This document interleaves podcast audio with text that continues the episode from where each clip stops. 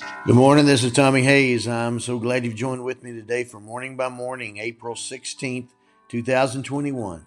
Filled up and poured out with the fire from the bowls of heaven.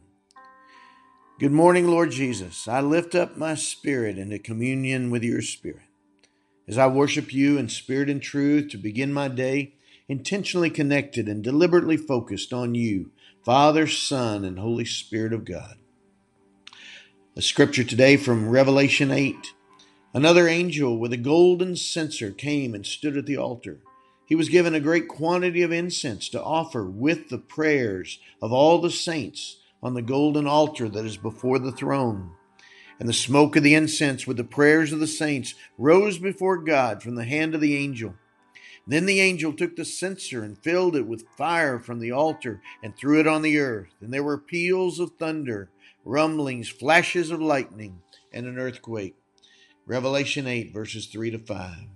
Somehow, in the mystery of your sovereignty and our obedience, of your plans and our prayers, our prayers not only matter but move heaven.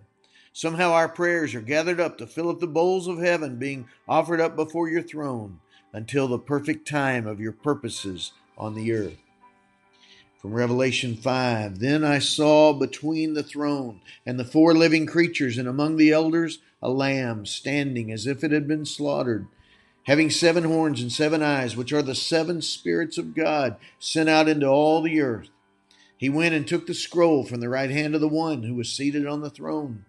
And when he had taken the scroll, the four living creatures and the twenty four elders fell before the Lamb, each holding a harp and golden bowls full of incense, which are the prayers of the saints.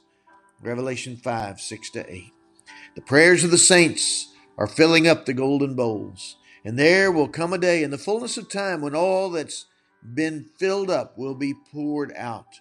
There will be peals of thunder and flashes of lightning. There will be fire from the altar of heaven and the fullness of all that means on that day when we filled the bowls and you say, they're filled enough. They're filled up to be poured out.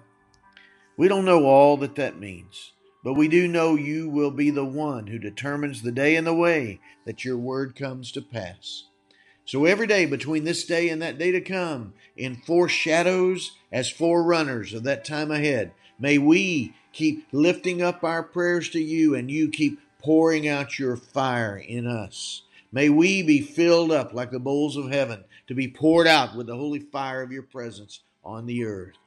Prayers are lifted up and holy fire comes down in us and through us, setting our hearts and our world ablaze with the presence of God. For indeed our God is a consuming fire. Hebrews 12, verse 29. In Jesus' name I pray.